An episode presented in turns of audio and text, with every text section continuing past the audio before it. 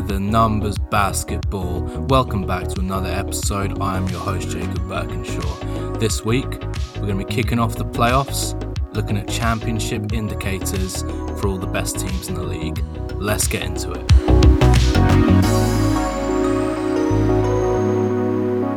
So, what do we mean by championship indicators? Well, what I've done is I've taken every NBA champion since 1980, since Magic's rookie season, all 41 of them. I've put all the information I have for them kind of on one sheet. I've looked at that. I've looked at the best teams in the league this year. I've gone with, you know, I think the eight best teams, those are in no order Denver, Utah, Milwaukee, Philadelphia, Phoenix, uh, both LA teams, and the Brooklyn Nets. I think, I think everyone but the most homerish fan is that a word? Homerish. Good start to the pod. The most homerish fan would agree that one of those eight teams will be the team winning it. I mean, the only like one 0.01% chance I think there is is probably like Luka suddenly shoots 45% from three for like two months. And, you know, Dorian Finney Smith, Tim Hardaway Jr., Kristaps realizes he's an all star again. Something like that. Everything comes together for Dallas. They go on a run and win the title. That's like a 0.001% chance. But that's, I think, the only possibility outside of these eight teams that could win the title. So I've looked at their data for this season. I have compared it to, like I said, historical championship data going back to 1980. What are the indicators for those teams? Like, what's the floor for a championship offense using the teams that actually won the title? What's the floor for a championship defense? You know, win loss records, all that type of stuff. How do those teams change in the playoffs? And take that, put that kind of data on top of the teams from this year and see who looks most likely like they can repeat what you know the average past champion has done what most champions tend to do that kind of thing. So first let's have a look at what is the average championship team for the past 40 years. Well they're really fucking good unsurprisingly. Um, if we adjust all these seasons, so even like the 99 season, the 2012 season, last year and this year for 82 games. So we just take their um, win loss percentage record, adjust it over an 82 game season. What is their 82 game pace?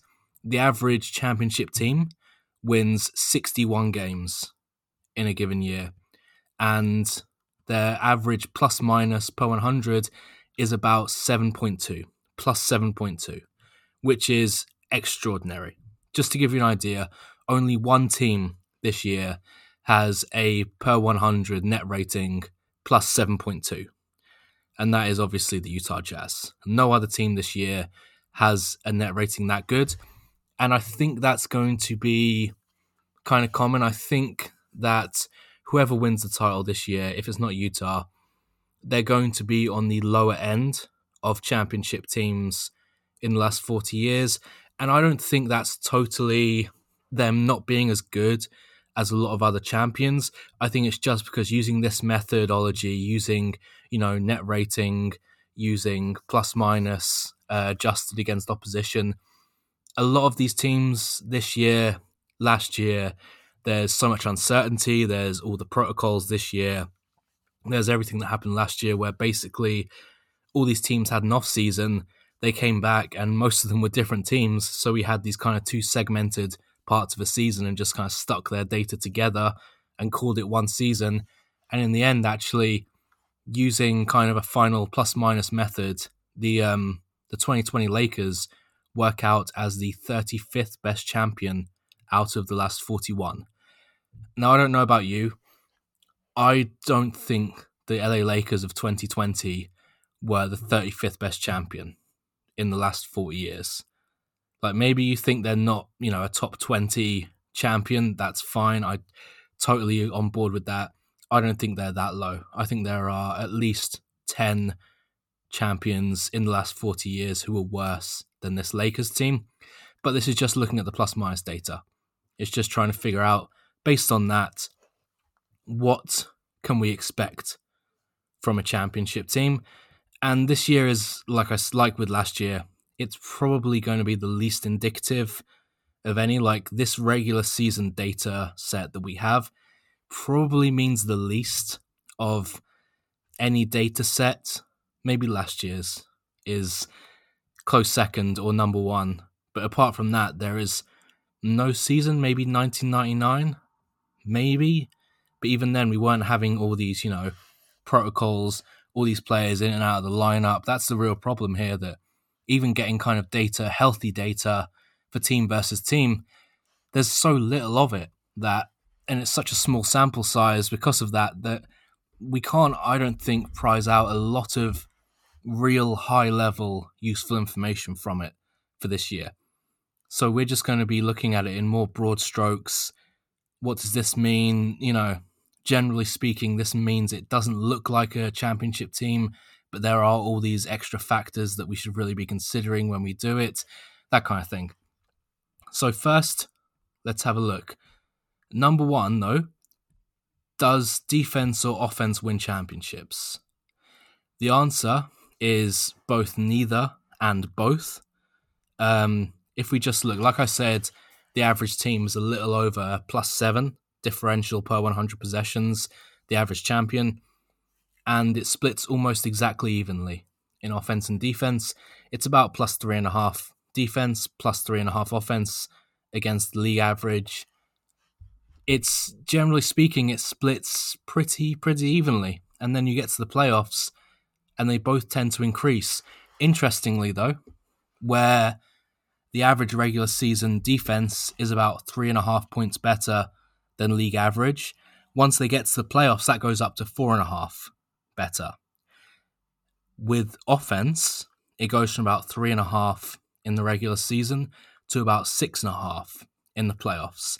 So I think what that's telling us is not necessarily that offense is more valuable than defense, but maybe it is. Maybe it's trying to tell us offense is more valuable than defense. But to me, what that more indicates is like, because this is measuring it against your opposition. So in the regular season, how many points better are you than the average team offensively? So a team, like I say, per 100 possessions scores three and a half points more than the average team would. That's a very high level. That's, you know, on average, a championship level. Some are as high as plus five, plus six, plus seven, but plus three and a half is a good average level for a championship level team. Now, once they get into the playoffs, they are going up against better defenses. So we're measuring it against the defenses they're facing. That means that if, like, a team say the league average offensive rating is 110 and the team average is 115 that is plus five they're going to be a plus five offense in the regular season then they get into the playoffs and maybe they go up against a team with a defensive rating of 105 that's you know a very good defense um, for that season. That would be a defense that's five points better than league average.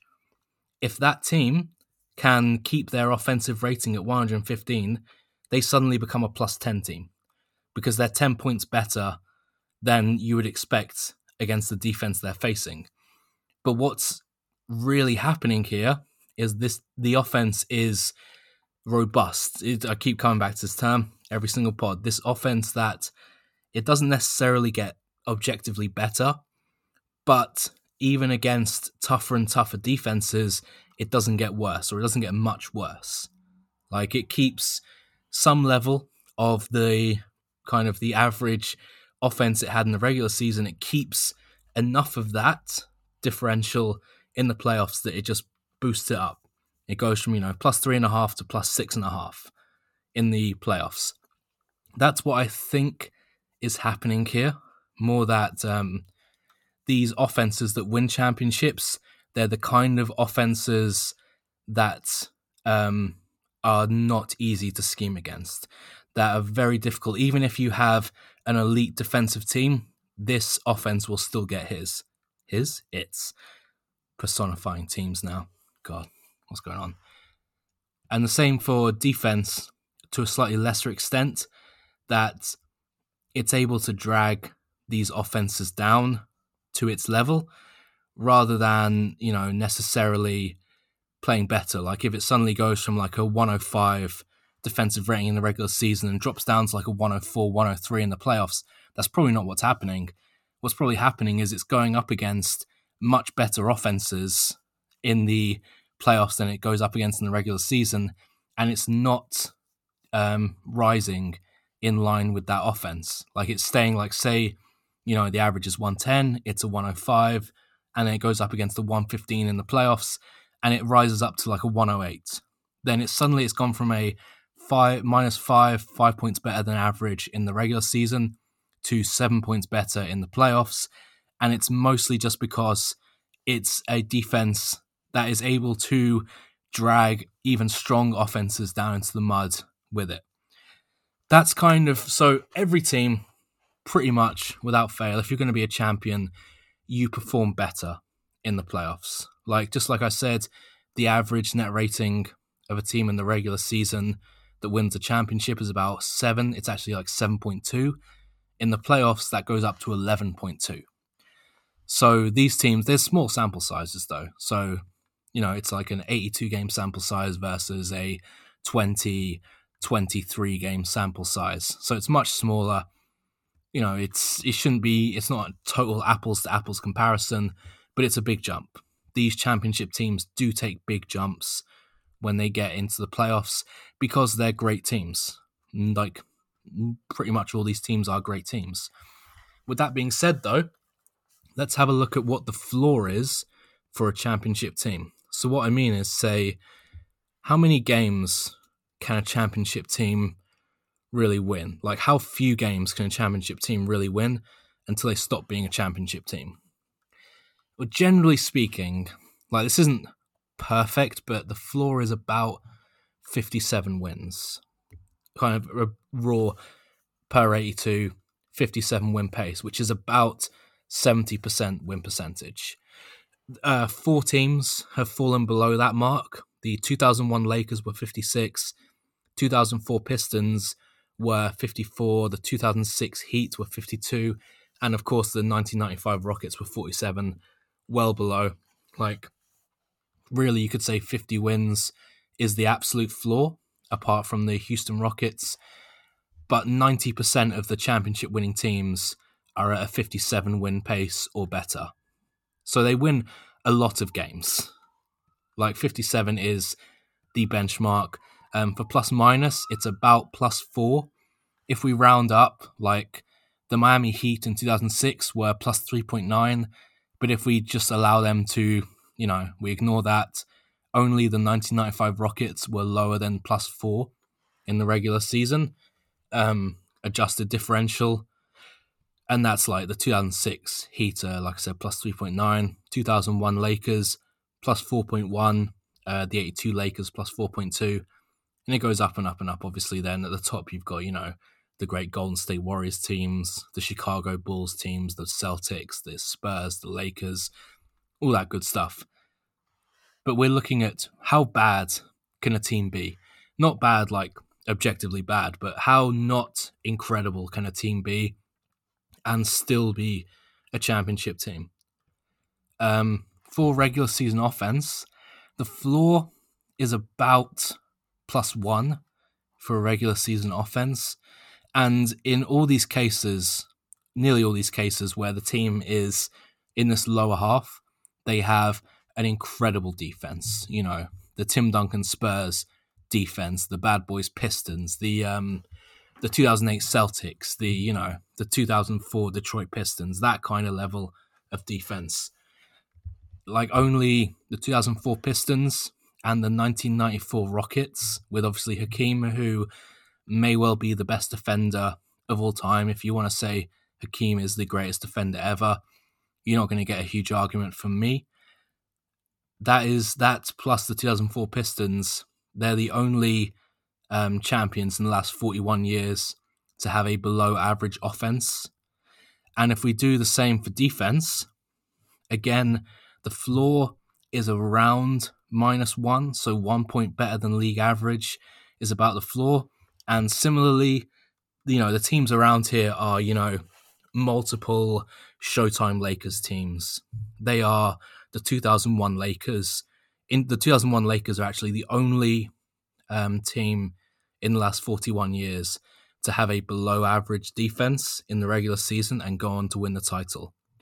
Um, you know, the Golden State Warriors in 2018 had less than a minus one defense. Um, you know, the Cleveland Cavaliers were on the lower end. They were about minus 1.5. Um, like I said, multiple Showtimes Lakers teams.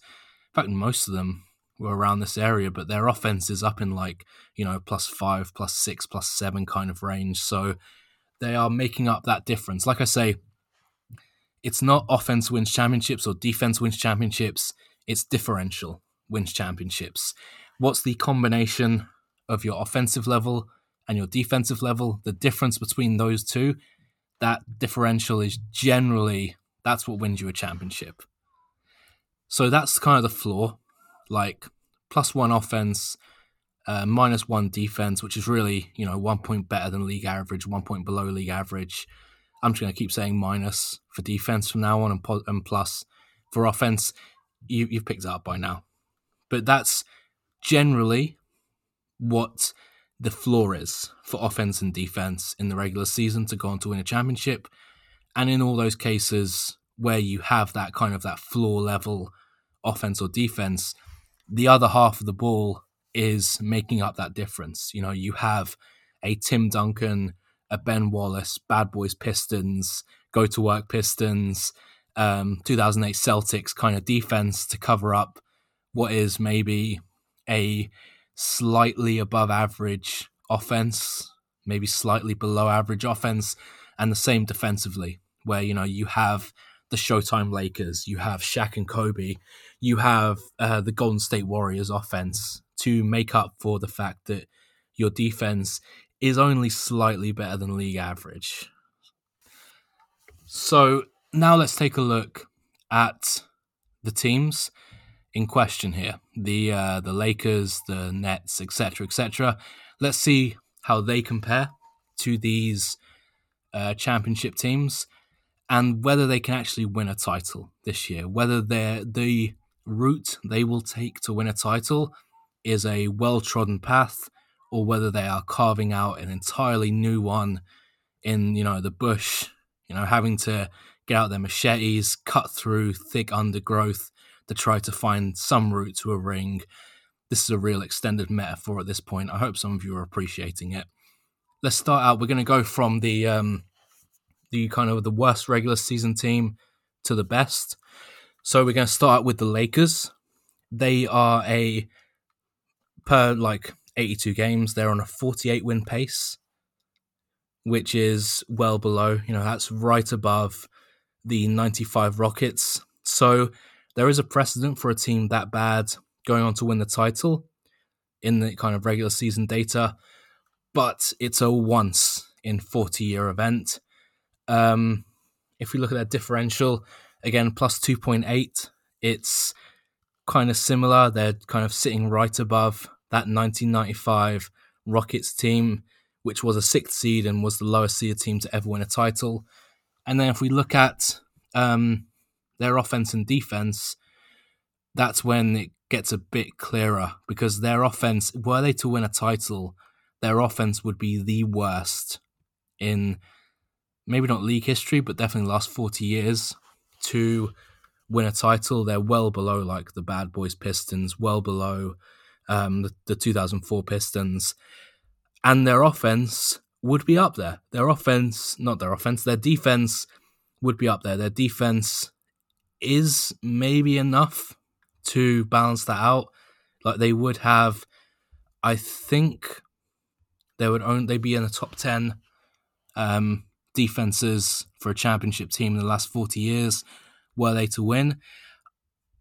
The route is very small. Like it's, I don't know about you, but I've tried to think about, you know, prior examples.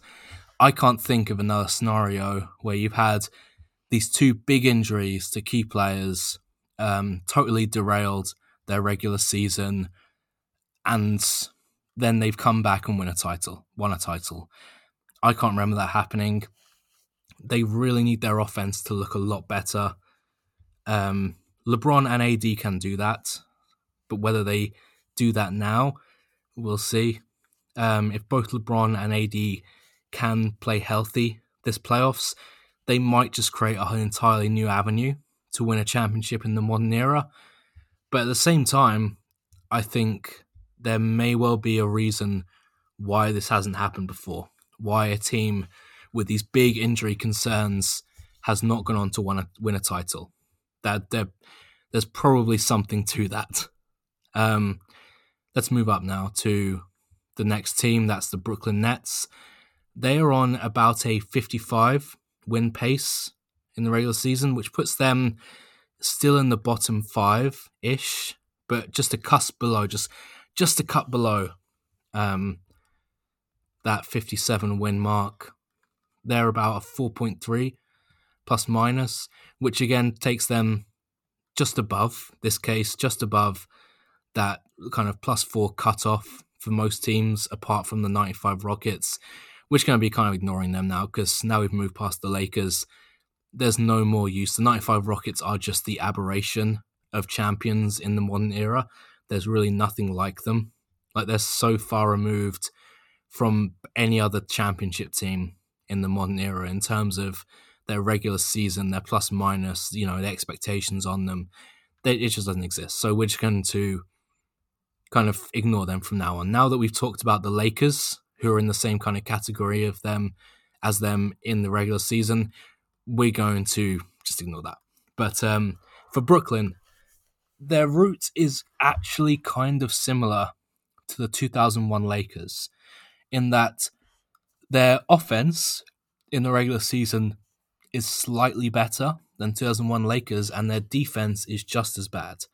Now 2001 Lakers are the worst defensive team that have gone on to win a title, but when they got into the playoffs, they are maybe they have the greatest playoff run ever. Like in terms of plus minus, it is the greatest playoff run ever. Um, their playoff offense of the champions in the last 40 years is the best. Their playoff defense is top 10. So they not they don't just turn it on in the playoffs. They go like elite defensive level. That Lakers team is stuck right between the Duncan Spurs and the second three-peat Bulls in terms of playoff defense. So the Brooklyn team has mighty big shoes to fill if it wants to compare to that. But there is a slight precedent there. And when we look at talent wise, I mean, you know, it's not Shaq and Kobe, but Durant, Harden, and Kyrie are superstar, all time superstar talents. Uh, the issue for me, though, which you can probably guess pretty quickly, is that unlike that 2001 Lakers team who were defending champions, this Brooklyn team is in year one together. And that 2001 Lakers team, you know, they had the ring, they had a few years under their belt as a team where they could kind of mold a squad around Shaq and Kobe. You know, Kobe is continuing to develop, especially I think in the 2001 season. He starts to take on this huge offensive load. Shaq is not prime prime Shaq 2000, but he's as close as you're going to get. And so they have this kind of this equity that when they get to the playoffs, they know they can just turn it on. This Brooklyn team doesn't have that. They don't have the time together. Um, however, it all for me hinges on Durant's health. If Durant can stay healthy, I feel pretty good about them. If he can't stay healthy, I don't see this team making out of the conference semifinals. But with a healthy Durant, this team could easily um, be the best team in the league. They could easily go on to win the title pretty in a pretty straightforward manner, kind of similar to the Lakers last year, where you just get them into the playoff series and you think, oh, they might actually have the two best players in this series, and then you add Kyrie, you know, apart from Giannis in Milwaukee and Embiid in Philly, they might have, you know, the fourth best player in the series as well. So this Brooklyn team definitely has the capacity. I think, like I say, they would be on the low end data wise of championship teams, but talent wise, they have all the indicators to become a championship level team. I'm they might be they might be one of my favorites actually. We'll move on. Next up, we have the Denver Nuggets, the Nikola Jokic with the MVP I think it's fair to say that at this point, they have the MVP. That team would be about a 54 win team over 82 games with the pace they have now, which again, bottom five for teams in the last 40 years. Not great. However, their plus minus is a bit better. It's about plus five. So they would be out of the bottom five in terms of plus minus in the regular season, still bottom 10. But they would, their kind of creeping up now into the body of champions. And at least, unlike the Brooklyn Nets, they do have a positive defense. Their defense is just like just above average. It would still be, you know, bottom in the NBA history wise the last 40 years defensively, just not, you know, the LA Lakers, Brooklyn Nets kind of level defense bad defensively. And again, like their offense is what really carries them here. Their offense um, would sit in the kind of the top 15 of champions, a real, real high level offense to um, give them kind of a roadmap similar to the Brooklyn Nets. I actually think Nuggets roadmap is it's basically showtime. You know, can you build with like a maybe marginal defense, very, very slightly positive defense, maybe below average defense. Can you build this incredible offensive juggernaut around your transcendent playmaker talent, huge, you know, playmaker in Jokic, Magic? It's, you know, can you build that shooting, that defense, that transition speed around Jokic with guys like Aaron Gordon, uh, Michael Porter Jr., if Will Barton can come back. Um, MPJ especially, I think, can create devastating offense. I had him top five scorers in the league on my last podcast for the regular season, and then it ultimately can Jokic hold up on defense with the strong defensive parts like Gordon, and then create this kind of unstoppable offense on the other end. Without Jamal Murray, I'm not sure their offense can be as transcendentally good as it needs to be to make the Nuggets work against the elite teams. Like in Brooklyn, I believe their offense can be that transcendently good. I don't know if the Nuggets can without Murray in the team because Jokic is absolutely on that level.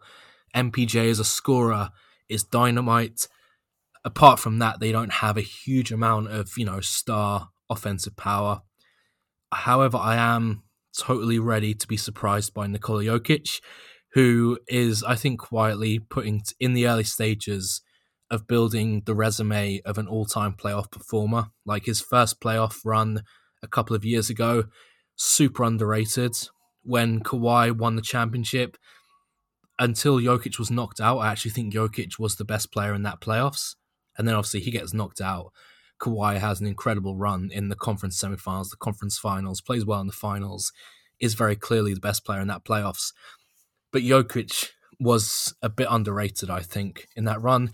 And again, last year, he has a great run uh, to the conference finals.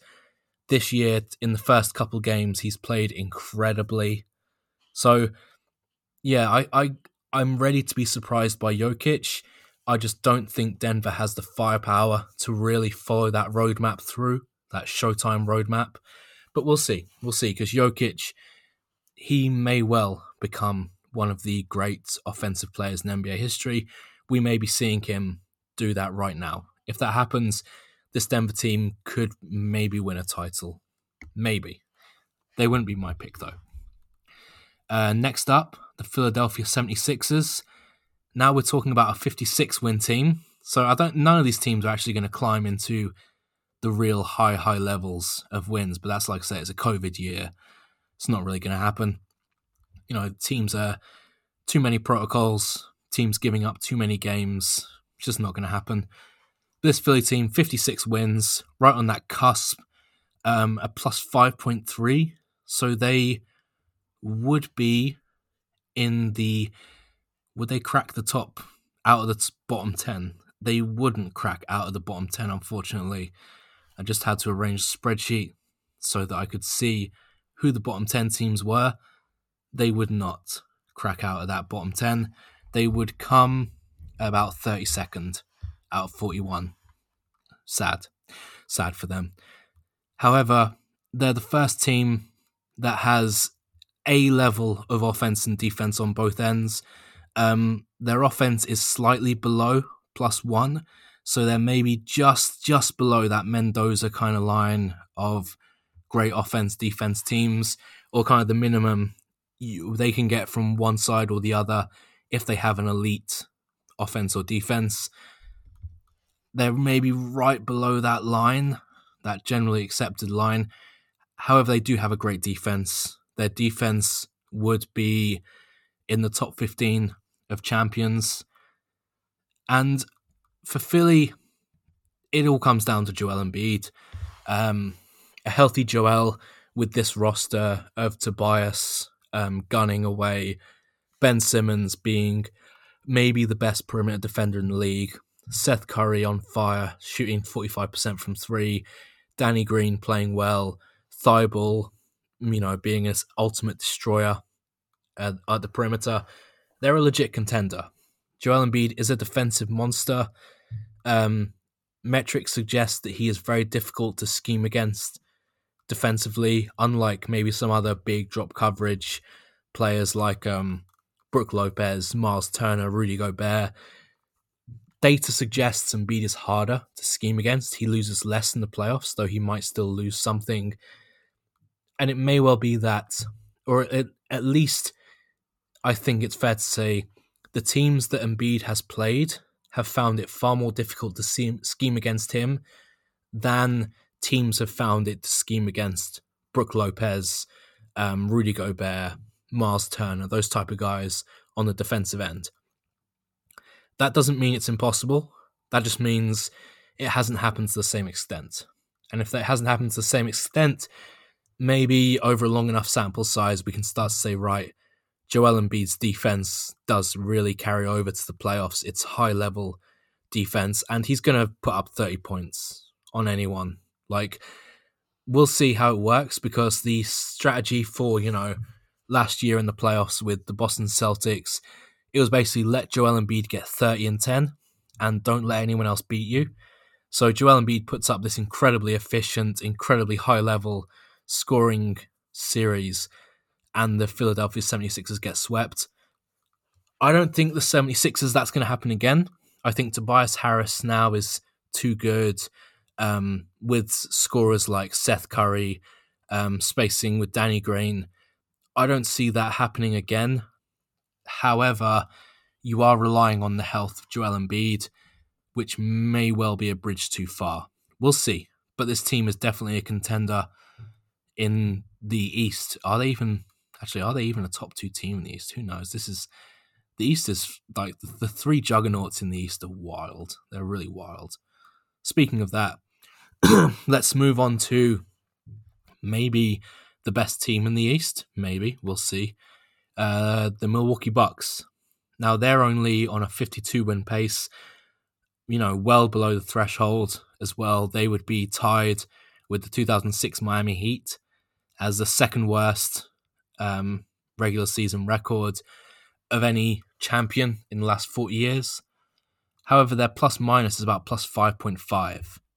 So now we're starting to climb out. Like now, this team is like 31st. They are just out of the bottom 10 teams by plus regular season plus minus the champions, just out of that.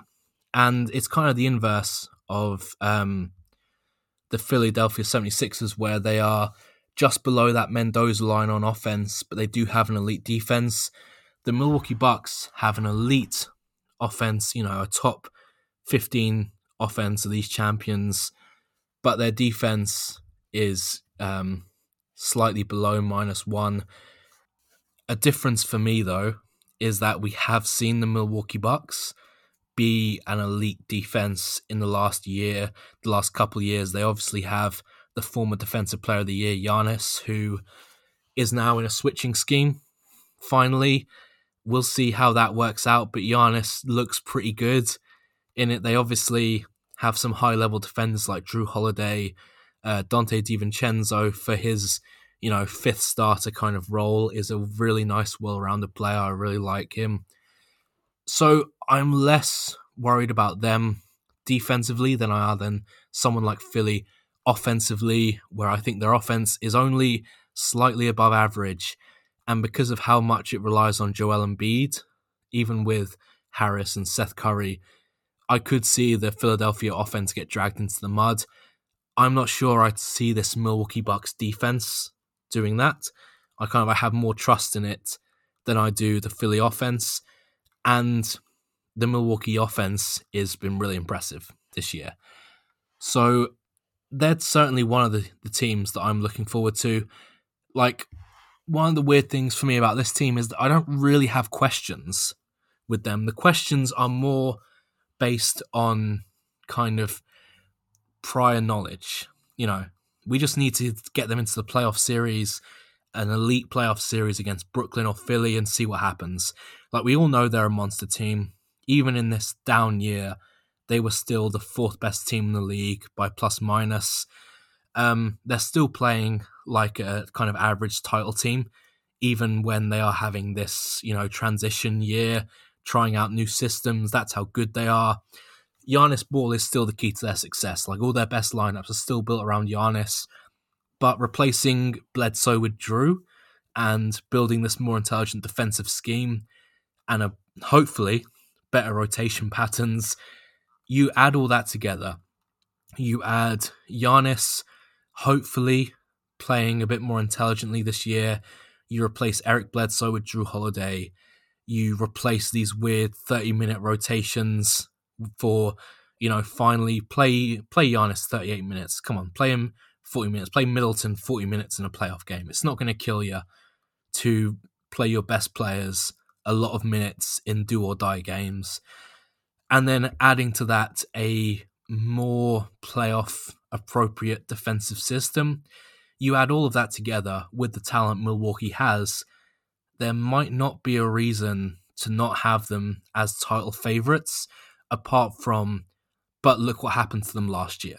But look what happened to them last couple of years. You know, Giannis can't shoot free throws, blah, blah, blah. Those are all fair criticisms, especially the Giannis shooting free throws thing. I mean, you know, that already came up in the playoffs. But for the other ones, I'm not sure how reliable that is for this season, given what I said about all the changes they've had. The Bucks might be my championship choice. We'll we'll get to that at the end, but they might be. Um, next up, the Phoenix Suns. Now we finally climb above it. They were on a 58 win pace, so let's go. The Phoenix Suns climb above that 57 win kind of Mendoza line. Um, and now we're starting to get to teams who cross that line both offensively and defensively in the regular season. They have an elite offense, you know, top 15 if they won offenses among champions. Their defense is exactly minus one, so they cross that line just, just with an elite um, offense. So they're kind of a classic elite offensive team who has just enough defensively to maintain it in the playoffs. This Suns team, um, so like for me initially, I thought this Suns team would be a bit weak in this kind of this whole championship indicators question, basically because I question CP3's ability at this age to ramp up against high level defenses in the playoffs. I'm not sure he has enough left in the tank. Like, at his best, CP3 is one of the four, five best point guards in NBA history for me. Like, at his best, he might be a top 20 player in NBA history. Now he's playing like then he was playing like a MVP. Now for me he's playing like an all-star. And that's incredible. You know, at his age, at his position, it's incredible. I think he gets a bit overstated way on this team because the Suns team, they're very talented at the top and they are very deep.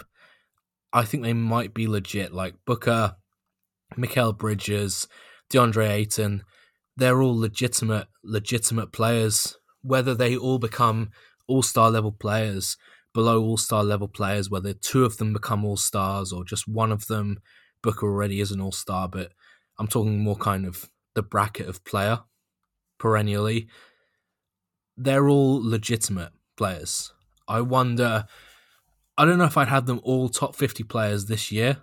Booker, definitely. Bridges, definitely. Ayton is maybe a question, but he absolutely can be next year if he's not this year. Um, so the CP3 MVP thing is kind of ridiculous to me. Honestly, the um, the coach of the year whole thing, like the Monty Williams coach of the year, to me, I think we're putting more on Monty than we should be and what I mean, it's not that he's not a good coach. What it is is that you've added CP3 and you have these three really high level young players who have all taken steps forward. You add all that together, and bear in mind, the Suns team last year was not a bad team. They went 8 0 in the bubble. They had a good, they were the first time, I think, in five years, the Suns had a positive plus minus to finish the season. The Suns were on the upward trajectory. Then they added an all star point guard.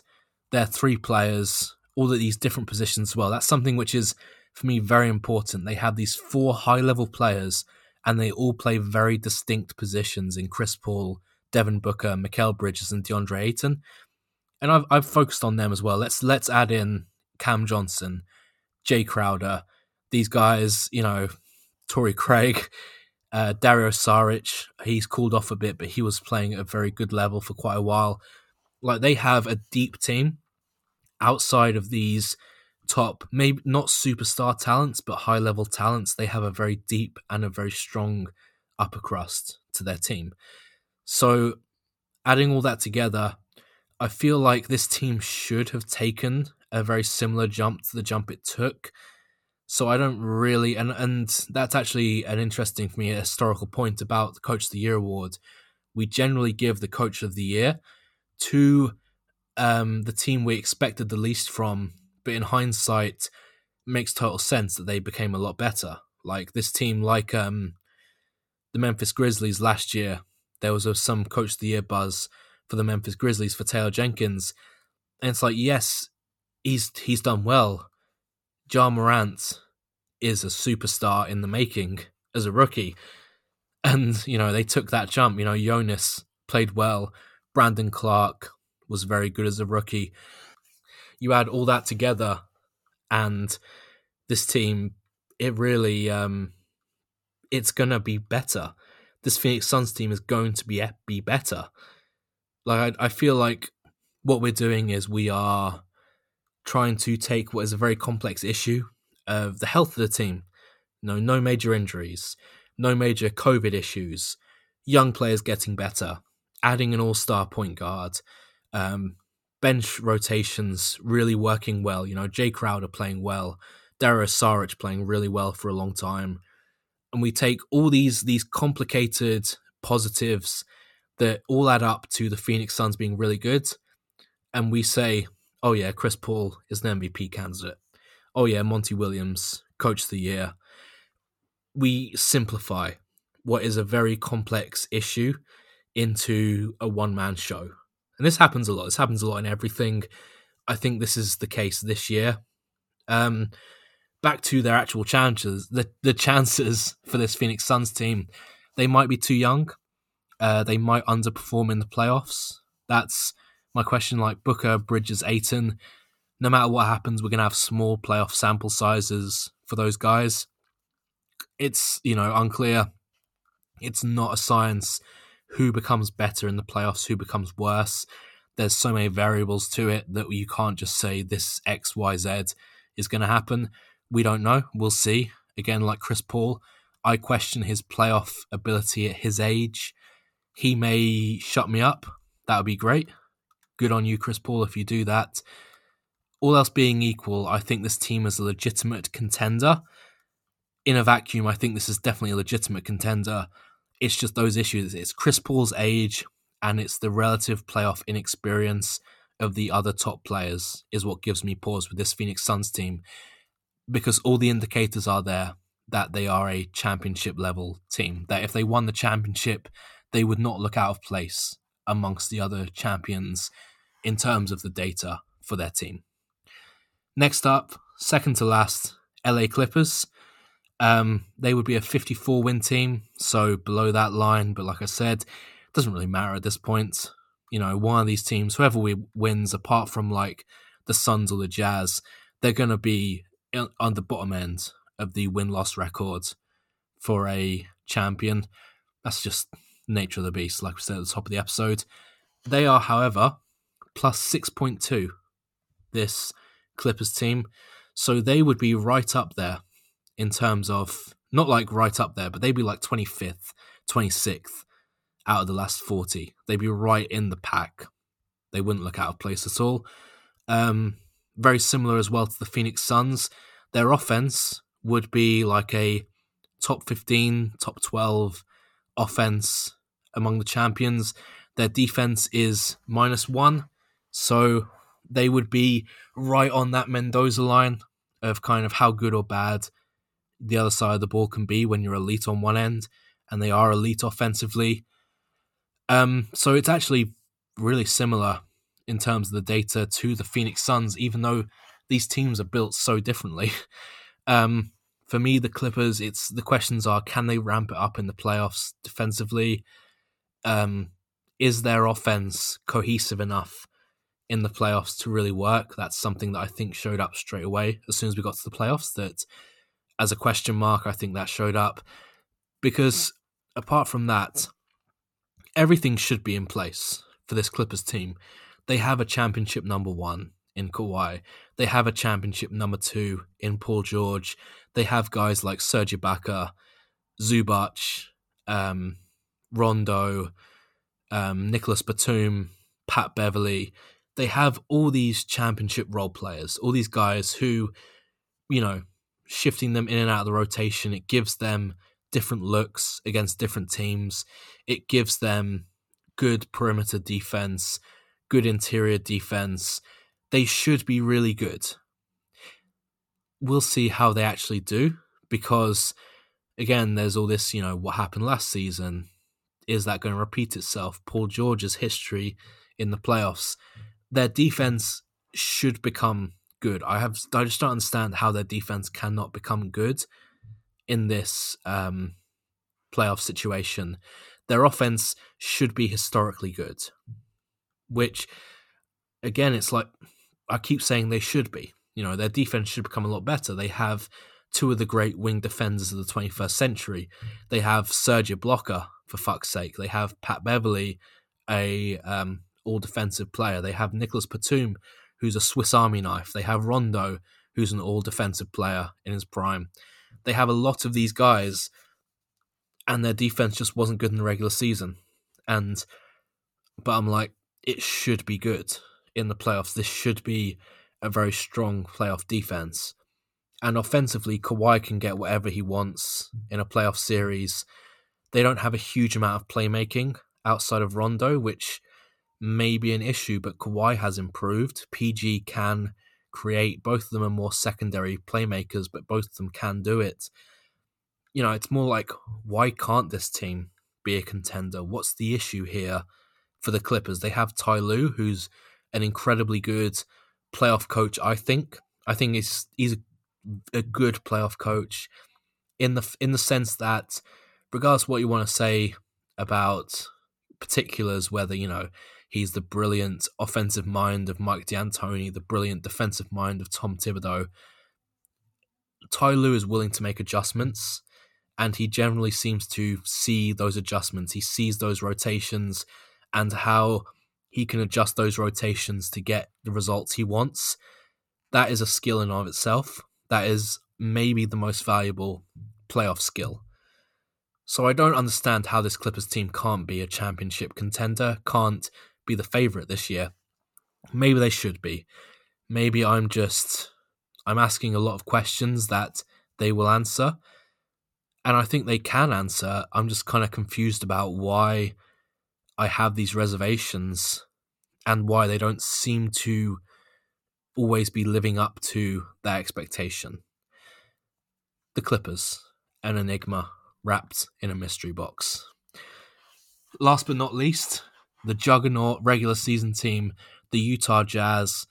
They were on a regular season pace 59 wins. That puts them right into that 60 win, actually 61 win to be exact, level for a regular season um, 82 game pace. And their plus minus, their plus minus 9.1. That would put them in the top 10 champions of the last 40 years. That is, you know, the um the elite San Antonio Spurs, the Golden State Warriors, the Chicago Bulls, that type of level. Above the 86 Celtics, for fuck's sake. Like this regular season Jazz performance has been an all timer. Top 20 uh, regular seasons of all time by plus minus. And they are the only team which breaks. Remember, I said about three and a half regular season offense or defense is, you know, middle of the pack for a champion. The Jazz are the only team to break both of those barriers. They're about plus five offensively and about plus minus, I mean, minus four defensively. So they would be like top 15 offense um, for champions, and they would be like a top 20 defense for champions. So top half on both sides of the ball. Like this Jazz team, by all indicators, is a juggernaut, a championship juggernaut. They should be the favorite, far and away the favorite, maybe even the favorite against the field. That's how much better they are in their regular season data than any other team this year. So why aren't they? I think the issue for me is that Gobert, you look at their lineup data, Gobert is so key to everything successful about the Jazz. And there is fair reason to believe that Gobert can have his value lowered in the playoffs. That's a very specific wording I chose that he can have his value lowered. I think offensively, um, I think that's actually where Rudy Gobert mostly gets played off the floor in the playoffs is that the Utah Jazz just don't generally score enough with him on the floor. That's generally what gets him off. Defensively, he is still a huge plus in the playoffs. Maybe he just, you know, maybe he goes from being like a plus three defender to being a plus two defender, which is a huge difference. Like, if I'm saying, you know, most of these teams that I've talked about are between plus five and plus six. The Utah Jazz are plus nine. Let's say because of Rudy Gobert, they are they lose a point of their offense. They're now plus eight. Maybe they lose a point of their defense. They're now plus seven. Now they're in a dogfight against these plus six and plus five teams. Now it's a real series against them. Now the Utah Jazz have lost their edge. You add to that maybe um, Jordan Clarkson, sixth man of the year, Jordan Clarkson, suddenly, unsurprisingly, goes cold from three, is a huge defensive liability. Now, suddenly, the Utah Jazz don't have bench scoring with their, you know, their main scorers off the floor. They get blown out of the water. They or they not blown out of the water defensively. They they can't keep up their scoring with the other team.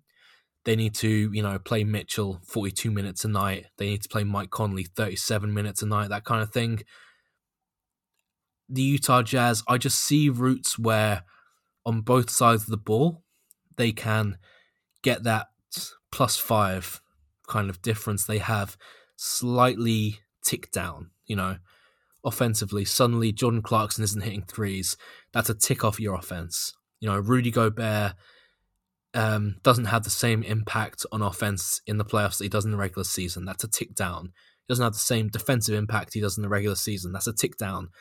And then suddenly that Utah Jazz team that is a juggernaut in the regular season looks like any other contender, but without that elite kind of wing player. Because like that elite creator, that elite wing player. Like if we look at, if I just go through the other teams, you know, the Lakers, LeBron, Brooklyn, Durant, Harden, Denver, Jokic, Philly with Embiid, uh, Milwaukee with Giannis, Phoenix with Chris Paul, the Clippers with Kawhi, PG.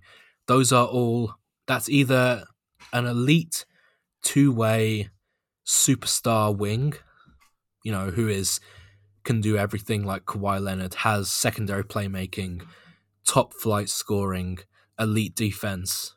You know, same with like Giannis, elite scoring, elite defense, um, freak athlete. Or we're talking this high level, set the table, create offense at the drop of a hat player like um, Chris Paul, like Nikola Jokic. Like there's the Utah Jazz don't really have that. Like I don't think Donovan Mitchell is that yet, or if he may ever become that. Maybe he will. Maybe I'm just too low on him. He's not that yet. Mike Conley is not that. Rudy Gobert is obviously not that. You know, he's not someone like Joel Embiid who will drop 30 on anyone. He's not Nikola Jokic who will drop 30 with 10 assists on anyone.